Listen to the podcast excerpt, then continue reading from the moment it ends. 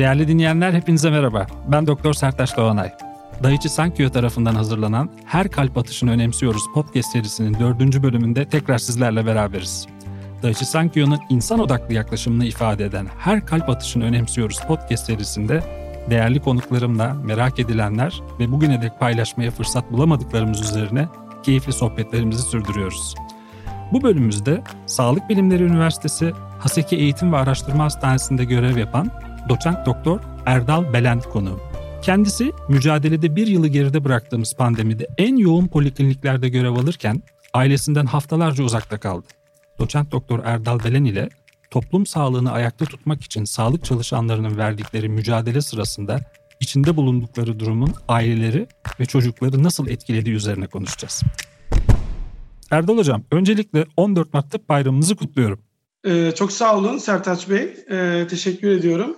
O girişte de bahsettiğiniz gibi zor bir yıl oldu bizim için. Hatta şu anda 1,5 yıl gibi bir şey. Ben de öncelikle Daiichi Sankyo'ya çok teşekkür ediyorum. Çünkü bizlerin sesini böylece duyurmuş oluyor dış dünyaya. Çok da fırsatımız olmuyor. Ayrıca bir şey daha için teşekkür ediyorum. Sertaç Doğanay ismiyle buluşturduğu için, çünkü siz tabii farkında değilsiniz ama birçok tıp fakültesi mezununa da sembol açıyoruz. Tıp fakültesi mezunu için. Neden? Örneğin ben kendim için konuşayım. 7-8 yıl önceydi. Ben Okmeydanı Eğitim araştırmada kardiyoloji uzmanıydım. Ve ben hep tiyatrocu olmak istemişimdir. Yani en baştan beri. Fakat biliyorsunuz aynı jenerasyonuz, yaklaşık olarak aynı yaşlardayız. Bizim zamanımızda hep böyle bir öğretmen, doktor, hemşire, işte avukat bir şey olalım. Hani böyle tiyatroculuk gibi daha sanatsal şeylere bizim jenerasyonun anneleri, babaları çok yaklaşmazdı. Ben bununla ilgili bir sınıf arkadaşım çocuk doktor olmuştu ve dedi ki bana Okmeydan'da çalışırken, ya dedi Taksim'de bir toplantı var, ilaç firmasının toplantısı. Orada bir şeyler yeriz. Hani biliyorsunuz o da uzmanlık dönemleri biraz da böyle maddi olarak çok iyi değiliz. Ya yemeği orada yeriz, Taksim'e gideriz, otururuz. Hani birlikte oluruz falan, tamam. Ama dedim ben çocuk doktoru değilim. Ayrıca bu mama tanıtıyorlar. Hiç alakam yok. Gittim toplantıya. Dedi ki önce dedi sunum, önce yemek varsa hatta yer kaçarız dedi. Şimdi bu etik değil ama hani biliyorsunuz yani genel şeyleri. Gittik. Toplantı dedim ben hani mama ile ilgili sunumu anlamam. Hatta orada biz böyle bir kokteyl havası vardı sunum başlamadan önce. Böyle firmanın müdürü, işte ürün müdürü, medikal müdür geliyor. İşte hocam mama seçimlerinize bilmem ne, ben diyorum ki yani anne sütü almalı çocuklar, mama almamalı deyince bir gerginlikten oluyor. Sonra sunum var önce dediler ve sunum sizinmiş. Ben Sertaç Doğanay ismini ilk defa duydum. Şöyle özendim. Tabii bir tiyatrocu değilsiniz belki ama o bir sahneydi ve çok eğlenceli bir yarım saat, bir saat geçti. Yani ben şöyle diyordum, mama sunumuysa en arkaya otururum. Şu anda günümüz sunumları Sertaç Bey şöyle, ben Türk Kardiyoloji Derneği'nde görevliyim. Kongreleri düzenleyen kişilerden de biriyim. İnsanlar en arkaya oturup Instagram'ı açıp hocasının sunumuna giriyor. Hani kalabalık gözüksün diye. Olay bu. Ben şimdi realiteden bahsediyorum. Ben de mama sunumunu dedim arkaya geçerim, açarım Twitter. Fakat ya nasıl geçti süre anlamadım. Çok imrenerek izledim. Çünkü tıp fakültesi mezunusunuz ama sonradan böyle bir evrim geçirerek tabii büyük bir çaba ve yetenekle. Ama ben her zaman söylüyorum. Psikiyatride de var. Sertaç Doğanay İsmi sert bir isim mesela. Erdal Belen gibi değil. Sertaç Doğanay. Hani Covid'de hep Covid hayatımız ya, spike'ları var yani. Şimdi böyle çıkıntıları var. Benim gibi mesela birçok doktor gibi 20 yıl poliklinikte buyurun ne şikayetiniz vardı diyecek biri değil. Yani kişi olarak da biraz daha monotonluktan kaçmışsınız. Çok da imrenerek takip ediyorum ben sizin. Ben TED konuşmalarını çok önemserim. Çünkü bence bir doktor, bir bilim adamı konuşma yaparken sadece bilim konuşmamalı, nasıl konuşulacağını ve ne kadar konuşması gerektiğini bilme. TED konuşmaları çok iyi. Sizin TEDx konuşmanızı dinlemiştim. O yüzden örnek aldığım birisiniz. Onu da söylemek istiyorum. Hocam çok naziksiniz. Sağ olun. 14 Mart'la ilgili şöyle söyleyeyim. Ben doktorların, yani siz de tıp fakültesi mezunusunuz, çok kendilerini önemsediklerini düşünmüyorum. Yani şöyle ki ben 14 Mart olduğunu Instagram'dan hatırlıyorum. Eğer o gün bir şey yoksa ekstra. Ama mesela benim öğretmen bir arkadaşınızı öğretmenler günü aramadınız mı?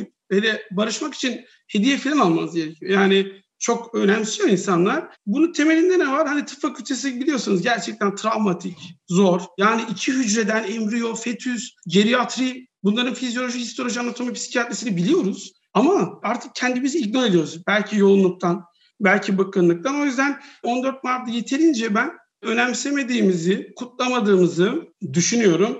Bir kongreye gitmiştik Bodrum'a. Dedim ki ya Kos Adası var karşıda 45 dakika yani yeşil pasaportla geçelim. Yolda bana bir Hollandalı turist dedi ki ya dedi Hipokrat Ağacı tam olarak nerede dedi. Bu tıpın babası. Dedim ki ben bilmiyorum. Hipokrat Ağacı mı var Kos'ta? Yani insanlar ta nereden gelmiş? Hipokrat Ağacı için ben bir doktor olarak oraya geçerken onu bilmiyorum. Gün olarak baktığımız zaman tabii bence 1919'da kutlanması çok eski bir kökeni var ta Osmanlı döneminde ama özellikle milli mücadeledeki aktivasyondan dolayı kutlanması bence çok çok da değerli. Ve ben böyle günleri önemsiyorum. Yani insanları biliyorsunuz şimdi sevgililer günü, anneler günü hep böyle bir eleştiri var. İşte bunlar kapitalizmin bilmem nesi, bunlar çok da önemli. Yani insanlar sadece anneni o gün mü seviyorsun diyorlar mesela. Öyle bir şey yok da yani bunlar önemli. İnsanlar küçük şeylerle mutlu olmalılar. Bize bence pandemi bunu daha iyi gösterdi. Yani mutlu olmayı, her günün değerli olduğunu. Bu yıl da biraz farklı 14 Mart. Çünkü gerçekten zor bir savaştan çıktık. Çıkmadık da daha. En azından yumuşadı ortalık. Yani bir ateşkes olmasa da iki tarafta yoruldu gibi geliyor. Ben çok tıp fakültesi seçimimde isteyerek, bilerek, mantıklı yapmadığım için kendimi hiçbir zaman benimseyemedim ama yine de bu büyük mücadeleyi veren arkadaşlarımın personelinden hemşiresine, doktoruna hepsinin 14 Mart'ını kutluyorum. Ama şunu da söylüyorum, bu tamam büyük mücadele ama bizim görevimiz diye ve nasıl asker cephede savaşıyor, bizim cephemizde bu oldu. Güzel atlattığımızı düşünüyorum.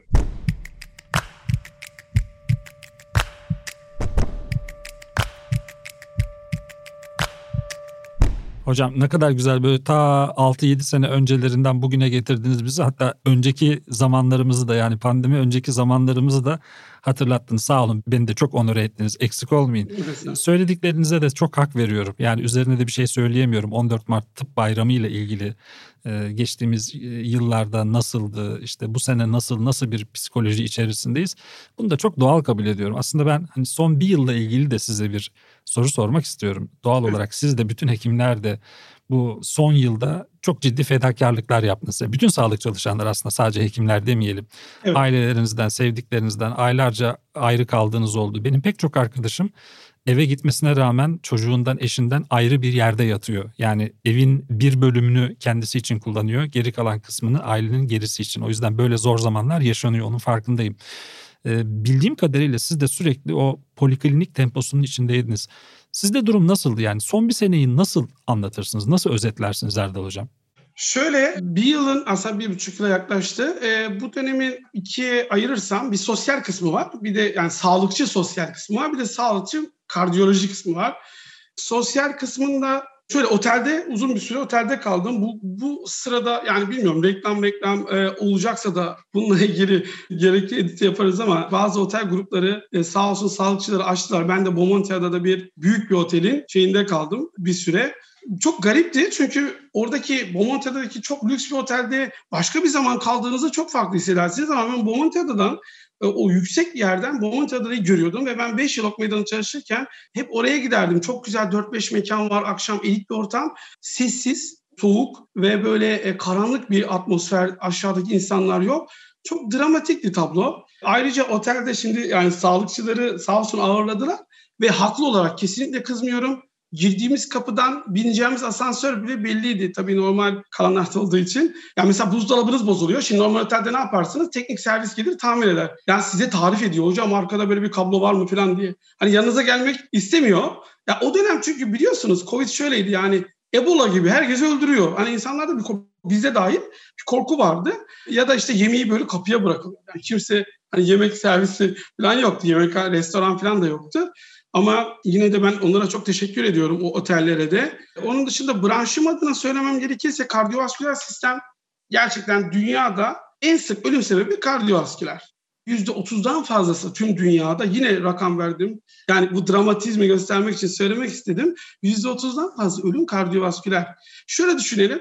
Mesela Covid başlayalı yani pandemi başlayalı 1,5 yıl yaklaşık 2,5 milyon insan maalesef kaybetti. Her yıl kardiyovasküler sistemde ölüm sayısı dünyada 18-19 milyon. Yani ciddi bir problem var. Bir de ben Türk Kardiyoloji Derneği ile ilgili ilk 3 aydan sonra bir sunum yapmıştık. Yani geçen yılın ilk 3 ayından sonra şöyle bir dramatik tabloyla karşılaştık. Hastaneye başvurular azalıyor, kalp hastalıkları atlanıyor. Pandeminin kendisinden başka pandeminin getirdiği bazı problemler ortaya çıktı. Bir kere polikliniklerimiz kapatıldı haklı olarak. Yani normal prosedürden çıktık. Biz ama şöyle yaptık. Kardiyovasküler sistem özellikle kalp krizlerine biliyorsunuz çok hızlı müdahale etmeniz lazım. Dakikalar içinde buna devam etmek zorundaydık.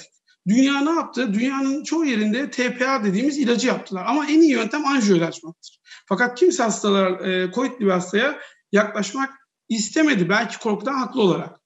Biz şöyle bir karar aldık. Özellikle ben ve diğer bir hocamız daha var, şefimiz. İkimiz gündüz, tüm gündüzleri yani esnek çalışma geldi. 5-6 günde bir gelecektik ama biz bir gün birimiz, bir gün diğerimiz gelmek üzere bütün işlemleri yapmayı düşündük. Acil olanları. Akşamları da uzman arkadaşlarımız 5-6 günde bir geldiler. Ve şöyle bir şeyi de gördüm. Ben sağlıkçıları o yüzden bir kere daha kutluyorum. Mesela bugün benim günüm. Acil hastalara müdahale etmek için geldim. Bir baktım diğer hocam da orada hastanede. Sen de evdenim bir yardıma geleyim. Sonra ben de gittim ve böylece ben pandemide 3 gün falan gitmemişimdir hastaneye. Her gün gittim. Müdahale ettik. Hatta şöyledir ilk günlerde böyle astronot gibi giyinip anjiyo yapmaya çalışıyordum. Böyle işte kıyafetler, siperlikler. Yani zaten anjiyoda çok terliyorsunuz. Hasta kalp krizi geçiriyor, kalbi duruyor, şokluyoruz. Ama o kıyafetlerle yapmak çok zordu. Niye zordu diyorum. Hala Covid devam ediyor ama insanoğlunda bir huy var biliyorsunuz. Bir gevşeme huyu. Artık o kıyafetler kalmadı. Maske ile giriyoruz genelde. Daha sonra geçiş dönemi de zor oldu. Ben Covid ile ilgili televizyonda izliyorum hocaları veya diğer doktor arkadaşları. Bazı yerlerde şöyle katılmıyorum. Tabii ki önlemlerimizi almalıyız ama bizim 50 yataklı bir servisimiz var. Pandemide hepsi Covid oldu. Tamam. Peki pandemi azalmaya başlamıştı. İlk dalga sonrası kardiyoloji hastaları önemli olduğu için 50 yatağın 25'ini Covid, 25'ini kardiyoloji yaptık. Ben iki tarafı da takip eden biri olarak şunu net olarak söylüyorum. Biz Covid tarafında ayda 1 ya da 2 hastamızı kaybederken kardiyoloji tarafında haftada 2-3 hastamızı kaybediyorduk. Bu kadar dramatik bir fark vardı. Daha da enteresan bir şey söyleyeyim size. Şimdi Covid tarafına, Covid ön tanısıyla yatırdığımız hastalar, mesela bir ateşi var, infeksiyonu var, akciğer bir infiltrasyonu var. Yatırdığımız hastalarda PCR'larının çoğu negatif çıkarken kardiyoloji tarafına anjiyo için işte kalp yetmezliği de yatırdığımız hastaların içinde PCR'ın daha çok pozitif çıkıyordu. Yani bizim temiz olarak düşündüğümüz alan daha çok pozitifti. O anda şunu düşündüm yani biz neyle uğraşıyoruz? Çin'den çıkmış teorik olarak bilmiyoruz ama Çin'den çıktığını düşündüğümüz bir virüs şu anda burada veya dünyada. O yüzden mücadele ederken bence kardiyoloji ve tüm branşları, onkoloji hastalarını ve önemli bir konu da bence beyin sağlığımızı unutmamalıyız. Çünkü psikiyatri her şey. Bir de non-medikal olarak yine şunu söyleyebilirim. Siz de tabii bu işin duayenisiniz. Online konuşmalar, artık kongrelerimiz ve konuşmalarımız online oldu. Bu da çok değişik bir süreç oldu. Yani sizin kadar alışık değiliz biz. Mesleğimiz değil. İşte sesim geliyor mu? Beni görüyor musunuz? Ben sizi görüyor muyum? Gibi garip garip diyaloglarla öğrenmeye çalıştık. Bence hala yüz yüze devam etmeli bir süre. Neden derseniz tam olarak insanoğlu buna alışık değilmiş. Ama tabii online'da artık hayatımızın bir parçası olacak. Çok doğru. Bunun dışında videolar çektik. Şöyle ben dedim ya size çok özeniyordum ve sizin gibi kişilere de. Ya dedik madem kardiyoloji hastası azaldı video çekelim. Ben hipertansiyon yönetim kurulundayım. Diğer bir doktor arkadaşımla hipertansiyon böyle tripod aldık. Böyle özendik filan. Tripod. İşte küçük bir böyle güzel bir kamera aldık. YouTube'a ve işte Instagram şeyimize yükleyelim diye. Hipertansiyonla ilgili işte diğer doktor arkadaş bana soruyor. Ben de cevaplıyorum. Halka vererek bir video çektim. Dedik ki ya video bitti ama hazır tripod almışız yani bu boş durmaz. Dedik ki böyle hani komik bir video çekelim. Şimdi siz sağlık sektörü de çok iyi bilen birisiniz. Hem de doktorsunuz. Şimdi online dönemde öyle bir şey oluştu ki benim cep telefonumda 6 tane şey var program. Engage, Zoom, diğerleri hani diyorlar ki hocam bir konuşabilir miyiz, bir bağlanabilir miyiz? Bunun yanında yani internetim ilk defa 12 GB'ım benim şeyde bitmeye başladı pandemide. Siz de kimseyi kıramıyorsunuz tabii değil mi? Evet. Çünkü o biraz da şey hani artık yani ben şimdi bunu burada daha önce de biz konuştuğumuz için rahat konuşabilirim. Diyor ki artık arkadaşlarımız mesela hocam aç da yanına koy. Yani ekranı ya bunun bana ne yararı var, sana ne yararı var? Sonra da ne oldu biliyor musunuz? Bak çok sevdiğim mesleği arkadaş arıyor açmıyorsunuz. mesaj atıyor. Diyor ki hocam vallahi teyzem hasta. Kalp krizi geç. Onun için online için aramıyorum diyor. Yani açmaya başladık şey için. Hani ay vah online için arıyor diye. Yani hastasına bakamaz duruma geldik. Ben bir de şunu söylemek istiyorum. Mesela 3000 kişi izlemiş bizim hipertansiyon videomuzu Instagram'dan. Sonra dedik ki işte bir tane de eğlenceli bir video çekelim. İşte bu ben bir mesaj gibi oldum. Doktor arkadaşlar bu toplam şeyle ilgili bir 5 dakikalık bir şey çektik. 3000 kişi izlemiş. Pardon diğerini 300 bunu 3000 kişi izlemiş. Yani insanlar şunu demek istiyorum sıkılmışlar. Yani sağlıkçılar da. O yüzden ben bu konuşmamızda biraz sosyal gitsin istemiştik. Bir de insanlarda gördüğüm bizim sağlıkçılarda daha çok tabii arkadaşlarımızda farklı şeylere mesela farklı hobilere yönelmesi. Mesela ben kendi adıma söyleyeyim şiir yazmaya başladım. Yani böyle insan kendini de çözmeye başlıyor. Duygusalmışım ya falan diyorsun böyle ama tabii insanların bu boşlukta bence boşluk iyi bir şey değilmiş. Mutlaka bir şekilde orayı doldurmaları gerekiyor.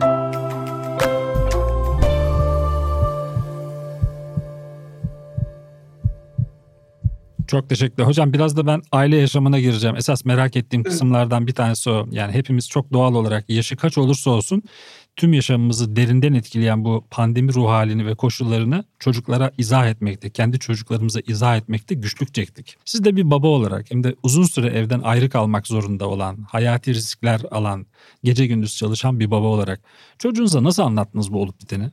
Ben çocuğumu da aslında aile yani kardeşlerime ya da atıyorum etrafındaki akraba, anne, babama da dahil. Tam olarak şöyle söyleyeyim. Hayat Güzeldir filmini izlediniz mi bilmiyorum. Hayat evet. Güzeldir. Evet. Çok güzel bir film. O çocuğuma tam Hayat Güzeldir'e yapamam tabii. Ve sonunda zaten baba ölüyordu orada. Güzel bir son değildi ama Hayat Güzeldir gibi yapmaya çalıştım. Yani tamam bir problemimiz var. Ama bunu anksiyete haline getirmeyelim. Yani ben hiç çekirdek poşetini yıkamadım. Yani çocuğun önünde de. Yani poşet hani biliyorsunuz ambalajlar yıkanıyordu 3 ay. Şu anda yok öyle bir şey. O yüzden de veya astronot gibi giyinip markete gitmedik. Yani burada gerekli önlemleri alırken olayı biraz yumuşatmaya çalıştım. Şu anda biliyor 4 yaşında 5 olduğu sayılır. Koronavirüs diyor. Koronavirüs var elimizi yıkayalım bari diyor ama herhalde çok büyük bir şey bırakmadım diye düşünüyorum. Şöyle şunu da düşündüm çocuk. Mesela online hani eğitime geçirdiği kreşi vardı. 4-5 yaşında çocuk online'da ne kadar olabilir derseniz o kadar bakıyor ama mesela online bir oyun oynuyorlar. Öğretmeni 5 çocuklar mesela ona puan vermeyince laptopu kapatıp atıyor. Çünkü neden? Çocuk bu. Yani normalde şöyle pandemi olmasa çamura doğru yatması lazım. Duvara vurması lazım. İşte birilerini ısırması lazım. Çünkü hayat ama bunları yapamayınca yani insancıl tepkileri yapamadılar. Bence insan doğaya ait, doğanın bir parçası. Oraya ait ve bundan ne kadar uzaklaşırsa anksiyeteye giriyor. Ben maske, mesafe, temizliği asla önemsemeyelim demiyorum. Ama bunu da dozunda yapmamız gerektiğini düşünüyorum. Mesela ben size şöyle söyleyeyim. WhatsApp hepimizin en sık kullandığımız uygulamadır herhalde. WhatsApp'taki herkes çevrim için. Niye? Çünkü konuşuyorlar birbirleriyle yani dışarı çıkamıyor. Clubhouse çıktı biliyorsunuz artık yazışma yetmedi. Oturup bir yerde konuşalım. Yani çünkü bu bir ihtiyaçtan kaynaklanıyor. Biliyorsunuz bu apokalipsa, dünyanın sonu gelen dizilerde, filmlerde insanları ben telsiz bulur ki yaşayan var mı diye bak. Yani yemeğinden, ekmeğinden önce. O yüzden bence ben ona şunu söylemeye çalışıyorum. Evet önlemimizde ama lütfen hayata devam edin. Bu çok güzel bir özet oldu. Evet yani abartmayalım, önlemimizi alalım ama hayatımıza bir şekilde devam edelim. Aynen. Başka türlü işin içinden çıkmak mümkün değil. Şimdi ben son olarak size öngörülerinizi soracağım. Yani bir hekim olarak öngörülerinizi soracağım. Mesela önümüzdeki 5 ila 10 yılda insanlığın karşılaşacağı en önemli sağlık sorunu ne olacak diye soracağım. Vereceğiniz cevabı biliyorum. Diyeceksiniz ki kardiyovasküler hastalıklar. Tamam evet. Onun cevabını biliyorum. Ben sadece size bir şey söyleyeceğim. Şöyle söyleyeyim. Akut miyokard infarktüsü yani kalp krizi ile gelen bir hastanın %10 ölüm riski var. %10. Amerika, İtalya verileri diyor ki ilk 3 ay, Covid'den sonraki ilk 3 ay, yani başladığı ilk 3 ay pardon, 2019'un yani bir önceki ilk 3 ayına göre ST elevasyonlu MI veya non ST MI, yani iki türlü kalp krizi var, ikisi de çok ağır ve tehlikeli, %50 ile 60 hastaneye başvuru azaldı. Bu ne demek?